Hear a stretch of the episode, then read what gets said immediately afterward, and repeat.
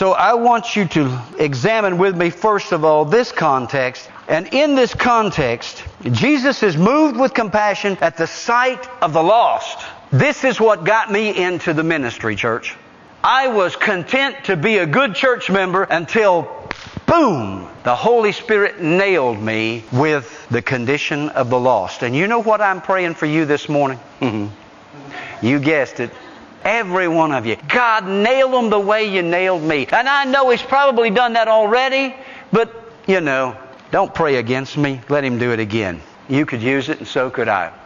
In this context, Jesus is moved with compassion at the sight of the lost. And according to verse number 35, go back and look at verse number 35. It says, Jesus' earthly ministry can be summed up in three words. It says in verse 35, Jesus went about all the cities and villages, teaching in their synagogues, preaching the gospel of the kingdom, and healing every sickness and every disease among the people. Here's the ministry of Jesus. Let's not complicate it.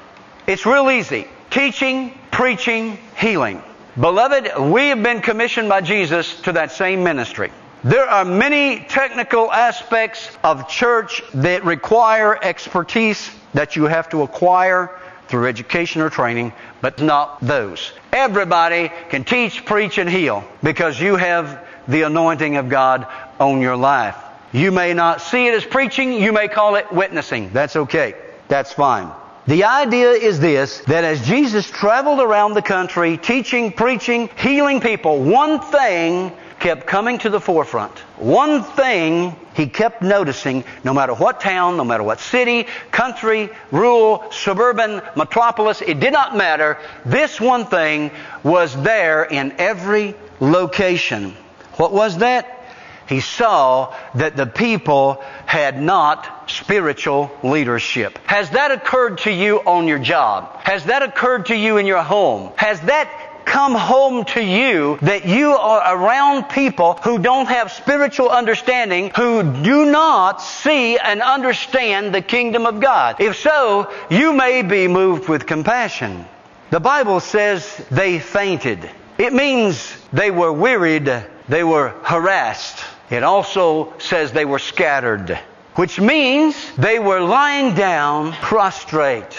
Jesus saw the people of Israel, a people who had such a spiritual heritage, as does this nation we call America, that were now so far from God without any understanding, and they were like sheep without a shepherd. They were harassed, they were wearied, they were lying down, ready to give up. You know what? I see people like that every day.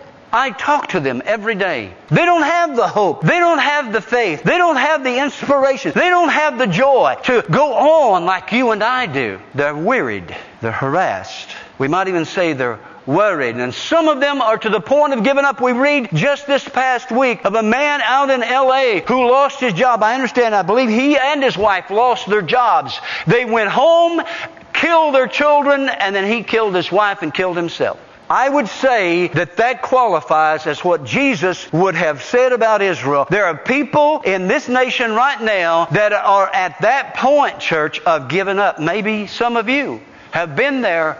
I pray that if you are thinking anything like that today, you will stay with me and you will not give up because there is resident in us the power of the one who raised Jesus from the dead, and He can meet your need, and He can give you hope when there doesn't seem to be any place else to find hope because He's alive, He's real, He's here. He's not a religion, He's not a doctrine, He's a person, and He shows up.